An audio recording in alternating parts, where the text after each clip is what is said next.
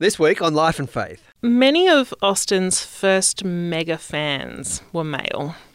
So, Walter Scott, who was one of the biggest novelists of the same generation, thought that frankly she was a better novelist than he was.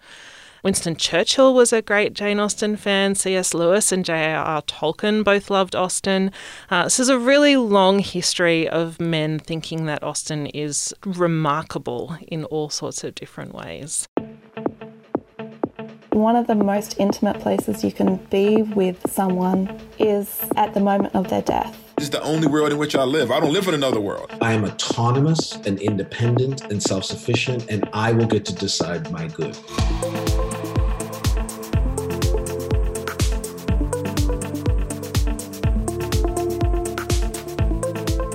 Welcome to Life and Faith from CPX. I'm Simon Smart. And I'm Natasha Moore, and this is the Jane Austen episode. It is How Did We Get Here? I think it was probably close to a year ago now, Simon, that I said to you, I think we should do an episode on Jane Austen. I think it would be great fun. People love Austen. you were skeptical. Well, sort of, only in the sense it's a bit more niche than we usually go for. and I think I might have said, well, how's this a life and faith topic? I think I'd retract that question. Good. Now. Oh, I'm glad. Because, mm. you know, I get that I, I'm not sure I can pay niche because Eh, there's niche. a lot of love for Jane Yeah. Austen. But yeah, I see how it may not be the most obvious choice for Life and Faith, but there's lots of stuff around on Austen's faith, what that looked like, how it might have shaped her work. Hmm. And also, I think it's fair to say that her novels inspire what we could almost call a religious fervour. I think you could call it that. And people really do love Jane Austen. I have noticed this. And it's actually it's not a new thing either. No. Um, I recently came across an account of how Austen's novels were prescribed during World War One Yep. For soldiers who were suffering from shell shock. Uh, and Kipling wrote a short story called The Janeites, which is also about a group of soldiers who bond in the trenches on the front lines over their love of Jane Austen. I wonder if that's a standard issue these days in That's right. the This is what you military. need. One of the characters even says that there's no one to touch Jane when you're in a tight spot.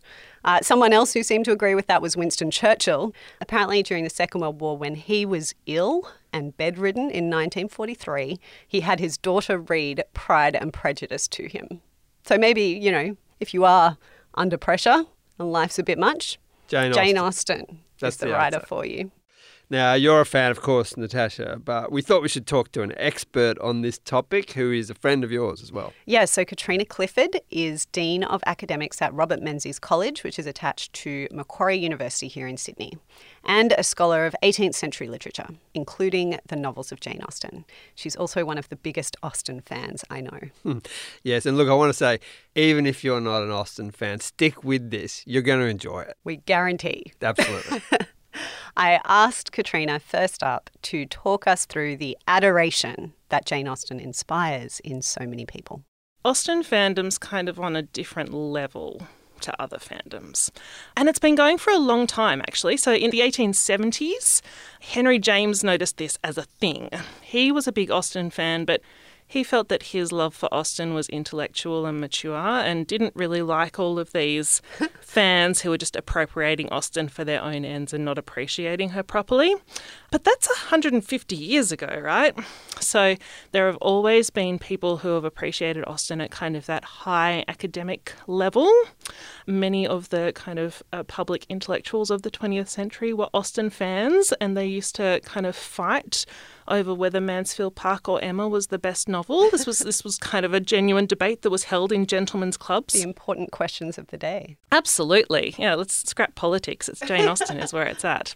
But I think the modern day Austen fandom really started in 95 with the BBC Pride and Prejudice, which was a real moment where Austen went mainstream in a way that she hadn't been mainstream before. She went from being kind of this classic thing that you study in school to being something that everybody watched every Sunday night for six weeks. Uh, she really became a global phenomenon at that point. We've seen since then film adaptations over and over and over again. We've seen novel adaptations over and over and over again. We've seen plays and musicals and all sorts of things coming out of Austen. And all this has really fed into this sense of Austen as this global figure and this global phenomenon. Because there's the fan fiction phenomenon as well, and kind of the growth of the internet and what that allows as well. Mm-hmm. Yep, absolutely. So there were really early web pages that were devoted to Austen and Austen fandom. There's this huge one that's probably 30 years old now called The Republic of Pemberley, which was all just right from the start about Austen fans getting together and talking about how much they love Austen. So there's chat boards that go back decades that um, which is your favourite Austen novel and which is your favourite Austen hero and what do you love most about Mr. Darcy and who wanted to be Elizabeth Bennet when they were a child. It was a really massive phenomenon long before kind of these fan pages were really a big thing on the internet. So, is there still that division um, to some extent between the kind of everyday obsessed fan who's like, which is your favorite Austen, you know, man or whichever, and, you know, the academic heights at which you appreciate Austen? I think there is, and I think perhaps it's gotten worse, to be perfectly honest. the snobbery. The snobbery, yeah, absolutely. Um, I think a lot of the Austen in the public imagination has focused on the romance and has focused on kind of this idea of which is your favourite hero kind of appreciation of Austen. A lot more people have seen Austen films than have read Austen novels. And so I think there's a bit of a divide there between people who have only experienced Austen through film and the, you know, the purists who have read her in her own words. Um, I quite regularly talk people into reading Pride and Prejudice, and the thing they consistently come back and say is, I didn't realise she was funny. because they'd only ever seen the BBC Pride and Prejudice, which is, you know, it has moments of humour, but it's not consistently funny. You don't get that kind of ironic tone that she manages to convey the entire way through almost all of her novels. That's one of the things that I really love about it. And so I think you have a bunch of kind of scholars and academics who are very much, no, you need to actually read the books to appreciate Austen properly. And a whole lot of people who just want to watch Colin Firth over and over and over and over again. Dive into the lake. Absolutely. Um, Not in the book, by the way. Before we go further, it's worth addressing one cliche about Jane Austen that it's chick lit, that only women and girls read it. If you're listening and you're male and maybe a little bit skeptical, Katrina wants you to know that Austen is also for you. Many of Austen's first mega fans were male or at least the mega fans who we kind of have written confirmation that they were mega fans. Um, so Walter Scott, who was one of the biggest novelists of the same generation uh, as Austen, thought that frankly she was a better novelist than he was, uh, and he just thought she was amazing and fantastic, and told everybody out there to read her. Winston Churchill was a great Jane Austen fan. C.S. Lewis and J.R.R. Tolkien both loved Austen. Uh, this is a really long history of men thinking that Austen is remarkable. It was a man who first compared Austen to Shakespeare, called her the female Shakespeare. That's really early on, less than 10 years after her death. In fact, it was almost a a criteria for being considered to be a proper educated man uh, for much of the last kind of 150 years up until kind of our present moment. Uh, if you hadn't read Austen, then you weren't properly educated. And if you didn't like Austen, well, that was, you know, another thing entirely. What's wrong with you? Mm. Absolutely. Mark Twain famously didn't like Austen. He's got this amazing quote. He talks about, you know, he keeps on being in places where there's a library. You know, he's on a ship traveling to the other side of the world and there's a library, and the only thing worth reading is Jane Austen. And so he has to read her again and again, and he really hates her. and he talks about, you know, every time I read Pride and Prejudice, I want to dig her up and hit her over the head with her own shin bone, which is vivid. just vivid. But the amazing thing about it is, like, it's every time I read Pride and Prejudice, yeah. like, he comes back to it again and again and again, even though he hates it so much. So, yes, I think if you are a man who loves Jane Austen, you are in very good company, at least historically. Um, I've taught a number of Austen classes at university, and without fail, the most enthusiastic student in the class has always been a young man. There's often only really? been one in the class, and boy, has he been pleased to be there because suddenly, like, he's found his tribe. So I would suggest to guys who are perhaps interested in expanding their reading tastes or their reading habits, or perhaps interested in impressing a young woman in their lives plenty of young men who have come to Austen that way. Don't watch the movie first. Because if you watch the movie first, it's a chick flick, right? Guys don't want to be reading books that are chick flicks. Austen is so much more than the romance. It's so much more than the love story of people getting together. Although, quite frankly, there are plenty of guys out there who like love stories as well. Um, but read it as perhaps an intellectual exercise, read it as an experiment in cultural engagement, uh, read it as just a way of going, what is there to care about about this? So many in, people in the world are massive Austen fans. Maybe I should read it for myself and find out what the big deal is. Um, I've forced a number of young men and older men to read Pride and Prejudice, and every single one of them has loved it. Okay, so this is probably where I should confess that until we decided to do this episode, I had never read a Jane Austen novel. Yeah, this was part of our deal that you would read Pride and Prejudice in time for this episode. yes, which might be why it's taken us a while to get around to this, but here we I, are. Yeah, I mean, I don't know if you'll remember, Simon, but several months ago, I won't say exactly when, we sat down and had a pre conversation mm, remember about it. the book. Let's revisit that. Okay. So, Simon, I'm a bit shocked that you have never read any Jane Austen. I know that a lot of men have not, um, but I don't feel a like you're. Well, you're not the kind of person who I think would be like, "Oh no, that's for girls." No, and I'm not, I'm not averse to some 19th century novels Yeah, either. well, you know, you're not someone who's like, "Oh, I don't read novels." Like you used to be an English teacher, so I'm wondering how. Yeah, I don't know. It's one of those things like you just never get around to. I remember living in London, and I remember right at the end of my time there having to rush around seeing things that I'd thought, oh, they're always there. I'll get to it eventually. Tower of London, you know, whatever. Gone past it dozens of times. Never one. got there until the last few days before I left. I feel a bit like that. Like people talk about it. You're know. saying you want to read Jane Austen on your deathbed. Well, perhaps it'll get to that. Uh, I just never got around to it. I haven't been, you know, haven't sort of had a reason to. And uh, I was once teaching in England in a funny little school, and I was the only male in the English department. I think that's probably not unusual. Anyway, they had a sort of professional development day, which was out in the, this lovely country home, which was the head of department's house.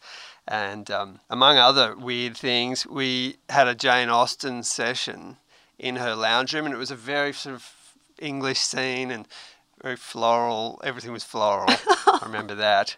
And to my embarrassment, I quite early in the session, I fell sound asleep in this big lounge chair. So I have a bad reputation already when it comes to Jane Austen. So maybe this is a redemptive moment. Let's all hope so. okay, so what do you know about Pride and Prejudice at this point? I guess it's there's Mr. Darcy involved. Mm-hmm. There's uh, you know love. Maybe even tr- is there a triangle involved here? Maybe uh, there's sort of every, everyone wants the the readers seem to want the character to be with one character and then one person, and there's this sort of tragedy, like a lot of these sort of 19th century novels.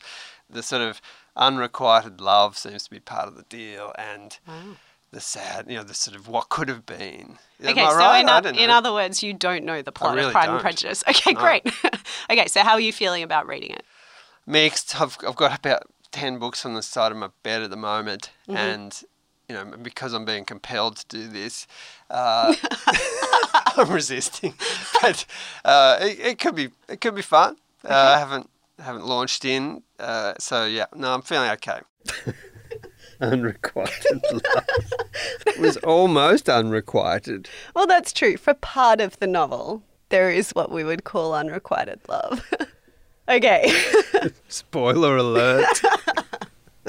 so Simon, have you now read Pride and Prejudice? I'm here to say I have read Pride and Prejudice and I thoroughly enjoyed it. Yay! It's a bit embarrassing looking back on that though, and my my vague sense of plot. Well, it's kind of exciting that, you know, it's sort of, there's a lot of cultural knowledge that people have that Elizabeth Bennet and Mr. Darcy end up together. Spoilers. So Yeah, well, you got to read it without knowing that that was how it was going to end. I actually did, and I didn't know. I thought it might. I've read a few Thomas Hardy novels. I think I thought it might go in that vibe. direction, and I couldn't have been more wrong. Um, but no, I really liked it. Okay, Uh, so uh, what did you like? I love the language. I love language, and it's beautifully written. It's very funny in lots of places. So Mm. it's a, it really is. You know, laugh maybe not quite out loud, but you'll definitely smile. I love that. I love her insight into human character and human nature. I think it's quite extraordinary. And you know, there's tons of interesting themes of appearance versus reality and honor, integrity, even when no one's looking. These mm. sorts of ideas. It's a it's a engaging story. People have found this right. I'm not the first, but it's so beautifully written. I mean, it's gene. It's actual genius. I mean, gosh, that is an endorsement. It is. Any favourite moments? Uh, there's lots of favourite spots. There's some quite catastrophic marriage proposals that I found very yes. amusing. Mm-hmm. Made me look like Shakespeare in my uh, looking back on my. you my said some nice proposal. things about your yeah right. It was hilariously terrible. Uh, mm-hmm. Uh, so I enjoyed those. There's a great moment where Elizabeth confronts this very intimidating woman at a key point in the novel, and the dialogue there is just fabulous. That was wonderful, and you know, I actually found it a bit moving when things did even though they looked like they wouldn't for a long time when they started to work out between her and Mr. Darcy, I thought it was actually lovely. I also really loved the characters. I mean, they were rich and deep, and you get this kind of insight into their thinking. And some of them are thoroughly awful, but brilliantly conceived.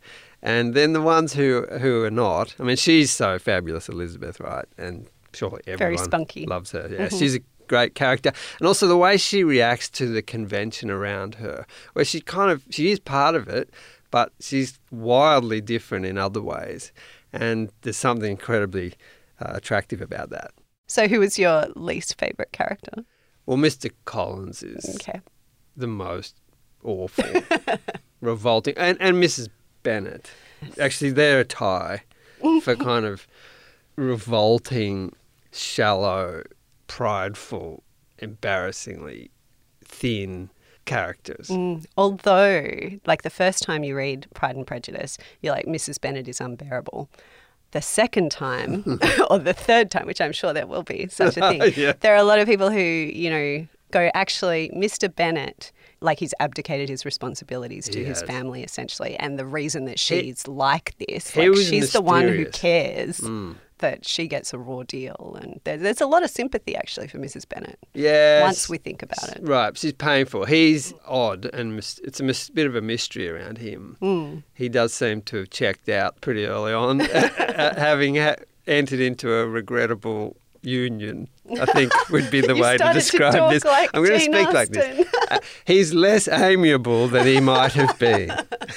so, no, it was a great. It was a great book the language is brilliant, and she's she's obviously worth revisiting. Worth the time. Yeah, so, worth the time. I mean, having said that, Simon, does that mean that you will now be moving on to Persuasion, well, for example? I, I reckon I will go somewhere. I think Emma. Okay. People have told me that's my next stop. Glad to hear it. This was a successful experiment. Yeah, it was, and as much as I was sort of press ganged into this, I, I don't regret it.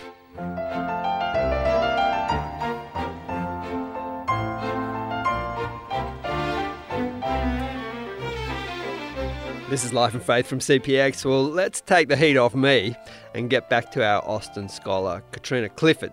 Katrina says she's been an Austen person since her mother gave her a complete works of Austen for her birthday when she was about 13 years old. And I wanted to know, in all that time, how has Austen shaped her? What has she learned about life from these beloved novels?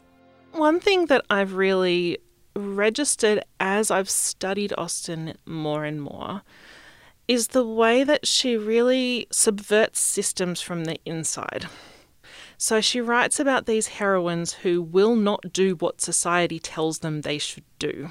So, someone like Elizabeth Bennet, who will not marry Mr. Collins, even though it's the logical thing for her to do. She will not even marry Mr. Darcy, even though this would be, you know, the scoop of the century, right? She won't do it because it doesn't fit in with her personal idea of happiness and where she's going in life and what the meaning of life is. You see the same sort of thing with Anne Elliot in Persuasion, that her father wants her to be part of this kind of world of nobility and peerage, and she's just not interested. She sees the shallowness and superficiality of that world, and she goes for something completely different. She does it in a much less dramatic way than Elizabeth Bennet does, but it's the same outcome in the end that she goes her way and she walks away from this life that has been laid out for her by others. And I think Austen does a very similar thing in terms of how she writes her books. So she's writing within a very conventional formula. Everybody knows what a Jane Austen novel is about. There's a guy, there's a girl, they meet, they don't like each other, they come to like each other, they get married. Like, this is the domestic fiction formula. It's always the same. When you pick up a Jane Austen novel, you know how it's going to end from page one. But within that system, Austen shifts little things, adds in little details, brings in interesting characters who have different perspectives. And so, what she's doing is she is sticking within a conservative formula, but rewriting it in a way that brings really radical ideas uh, in in all sorts of places. And I think I've come to see myself in similar ways. That I tend to work within kind of formal structures. Uh, I don't kind of go out and bash down the system. You know, I'm not.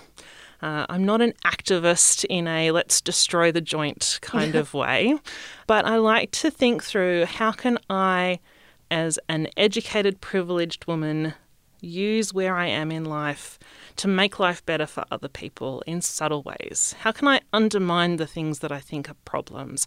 How can I put forward a different point of view in ways that are subtle, that don't completely overset the apple cart, but that help people to think, that help people to see a different point of view and a different option? Now, the question of Jane Austen's faith is a somewhat vexed one, and Katrina is cautious about overstating or overinterpreting the evidence we have, and you know, fair enough. And she warns that we have a way of making Austen in our own image. One of the interesting things about Austen is that she left very little material behind. So, as far as we know, she didn't keep a journal which is unusual for an 18th, 19th century woman, actually. Uh, and so uh, it's possible that she did and it was destroyed, but it certainly doesn't exist for anybody today to read. Her sister Cassandra destroyed a lot of the letters that she had written after her death, and so we've got very little kind of primary biographical material about Austen. And what we do have doesn't talk very much about faith. So we know that she would have been a church going woman. Her father was a Church of England minister. Two of her brothers ended up being Church of England ministers. Uh, she would have gone to church every week. We've got reasonable indications that her family probably did family devotions and prayers in the evenings as a family. But we don't really have a sense of what Austen herself believed. So I suspect it was probably somewhere along the lines of an intelligent, thoughtful woman's response to being in a culture that was Christianized. So she probably would have said, Of course, I believe the Bible. Of course, I believe the Bible is true. Of course, I believe there's a God who's there. Of course, I believe that Jesus came to earth and lived and died and rose again. But whether or not that was a personal faith for her is very unclear. So I think she was probably Christian in a similar sort of way to the way most of late 18th, early 19th century society was Christian, possibly slightly more devout um, because of her particular context. But I don't think she writes Christian novels. There are other authors of her time who are absolutely writing Christian novels, uh, and Austen's definitely not doing that. Uh, you see, her portrayals of Christian ministers in her books are not particularly Christian. Mr. Collins. Mr. Collins, Mr. Elton, you know, these are not admirable Christian men. It's not kind of until you get into the Victorian era that you start to see clergymen who actually act like Christian men with kind of Christian morals and a passion for preaching the Bible and sharing the Word of God with people. That's not part of Austen's world. And so I wonder sometimes whether articles and comments about Austen as a Christian writer have more to do with her slipperiness as an author and our desire for her to be like us than anything else. And you see this operating in Austen fan fiction in a whole lot of different ways. Um, so there's a whole lot of Austen adaptations that are set within the Mormon Church that basically kind of uh, they kind of conscript Austen as a Mormon writer. Uh, there's another whole set that set Austen in Amish country. Um, wow. But oh, there's that a works. Yeah, yeah. The conventions and yeah, sure. Uh huh. Mhm. Uh huh. Absolutely. Um, but Austen has also been adopted by the LGBT community, uh, and you've got a whole lot of LGBT adaptations of Jane Austen's writing. You've got Austen as a feminist. You've got Austen as a social conservative. You've got Au- Austen gets adopted by everybody because she doesn't explicitly say what she means, and she doesn't explicitly say what she thinks. And I think this is part of the reason why she's such a figure of fandom because you can almost turn her into anything you want her to be. There's enough in the novels that you can kind of twist and turn and interpret and reinterpret in different ways to make her be what you want her to be. And so when people come out and say, well, she's obviously a Christian author and look at all of the Christian morals and the Christian ideas in her work, kind of go, well, that's probably partly because that's the world she lived in. But you're also seeing that partly because that's what you want to see.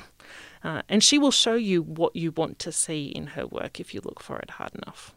Tell me about her prayers. You say Mm. we don't have um we don't have much material that she left behind, but we do have some prayers that she wrote. Yeah, we do. We have three prayers that she wrote. And these are interesting as well in the way that they came down to us. So her sister Cassandra destroyed a lot of her material, uh, the letters and things that Austen had left behind, but didn't only keep these prayers, she actually passed these prayers on to a niece who then copied them out and then passed them along to another niece who also copied them out. So, in contrast to most of Austen's material, we actually have several copies of these that have been copied by family members. And they're really beautiful prayers. They're very much in the tradition of the Church of England. What we don't have is any context for them. So we don't know why she wrote them. We don't know when she wrote them. We don't know who she wrote them for.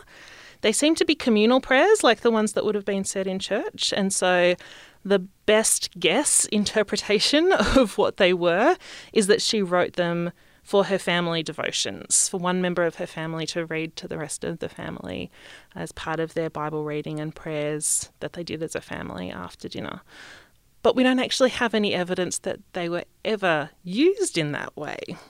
Uh, and I think there's a there's an alternate explanation of what's going on here, which is just that she's a writer. And so she writes and she writes and she writes and she experiments with this and she experiments with that. She's got a few poems as well. As a child, she wrote some short little snippets of plays. She's always experimenting with different forms. And so it's possible that these prayers were written out of a real sense of piety and personal devotion. But it's also possible that she was sitting in church one day and thought to herself, well, I could do a better job than that. Let's go home and see if I can write a prayer. Hmm. Would you maybe read us one of the prayers? Mm, maybe one that you particularly like or get something out of? Yeah, yeah. So I I'll read you the first one. They're quite long, so you'll just have to be patient. so I'll read it and then I'll tell you what I like about it. Give us grace, Almighty Father, so to pray as to deserve to be heard, to address thee with our hearts as with our lips. Thou art everywhere present, from thee no secret can be hid. May the knowledge of this teach us to fix our thoughts on thee with reverence and devotion that we pray not in vain. Look with mercy on the sins we have this day committed, and in mercy make us feel them deeply, that our repentance may be sincere and our resolutions steadfast of endeavouring against the commission of such in future.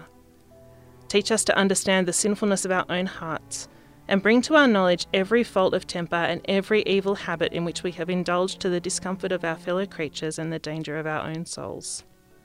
May we now, and on each return of night, consider how the past day has been spent by us, what have been our prevailing thoughts, words, and actions during it, and how far we can acquit ourselves of evil. Give us a thankful sense of the blessings in which we live, of the many comforts of our lot, that we may not deserve to lose them by discontent or indifference. May the sick and afflicted be now and ever thy care. And heartily do we pray for the safety of all that travel by land or by sea, for the comfort and protection of the orphan and widow, and that thy pity may be shown upon all captives and prisoners. Above all other blessings, O God, for ourselves and our fellow creatures, we implore thee to quicken our sense of thy mercy in the redemption of the world, of the value of that holy religion in which we have been brought up, and that we may not by our own neglect throw away the salvation thou hast given us, nor be Christians only in name. Hear us, Almighty God, for his sake who has redeemed us and taught us thus to pray. So I think what I really love about this is the way that I can see, because I know about her and her family situation and her life situation, I can see the way that she has chosen to include in this prayer things that would be particularly relevant to her and to her family. So the idea of guarding the safety of all those who travel by land or by sea. She had two brothers who were in the Navy, and this is during the period of the Napoleonic Wars. So praying for protection for those who travel by sea is a big deal for the Austen family. And the other bit that I really like is the way that she talks about having a thankful sense of the blessings and the comforts of her lot. Austen was never wealthy, she was never well off, and particularly after the death of her father, was really at risk of sinking into significant poverty and was really dependent on the charity of her brothers. And yet, that idea that her lot has comforts in it, that there are blessings that she wants to continue to be appreciative of and thankful for, focusing on the good rather than the evils of her situation, I really like.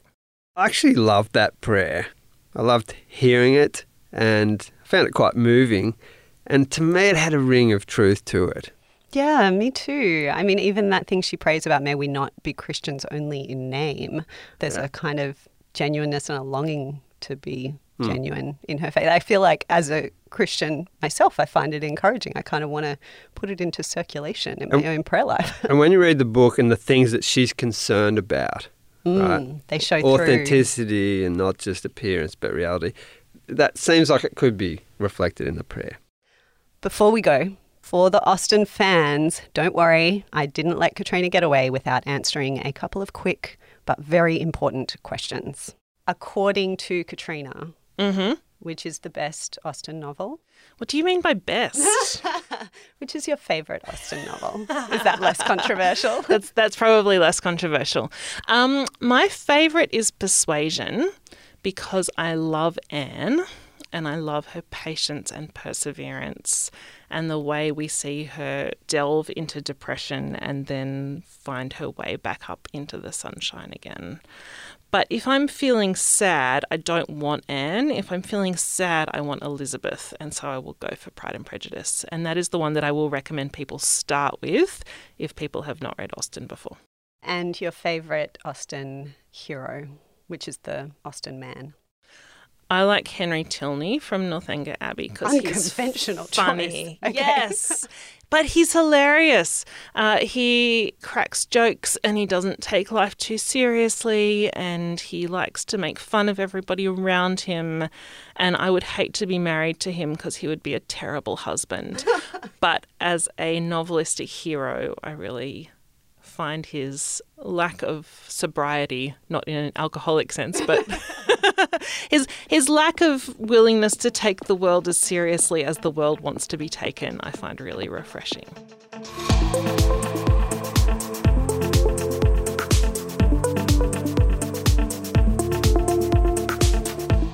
This has been Life and Faith. I'm Simon Smart, and Natasha and I have been talking Jane Austen. I hope you're satisfied, Natasha. I am. I don't suppose, Simon, you'd be open to a Brontes episode at some point. Maybe give it a year or two. Well, look, I'll think about it. Maybe some Russian novels that I think you're a bit resistant to. that as well. In the meantime, do leave us a rating or a review, and why not share this episode with the Austen fan in your life or the person you want to become one. And I hope that we've inspired at least some of you to give Austen a go if you haven't before. Simon is living proof that it's worth it next week. Art is absolutely useless, therefore, it's essential. We want things to be enduring, but since we believe the world is a limited resource Darwinian universe, we limit ourselves immediately before even we begin. And it's the artist, it's the music, uh, it's theater that transcends that somehow. You know, you don't have to be a religious person to experience this. There's a reality of transcendence uh, in a sunset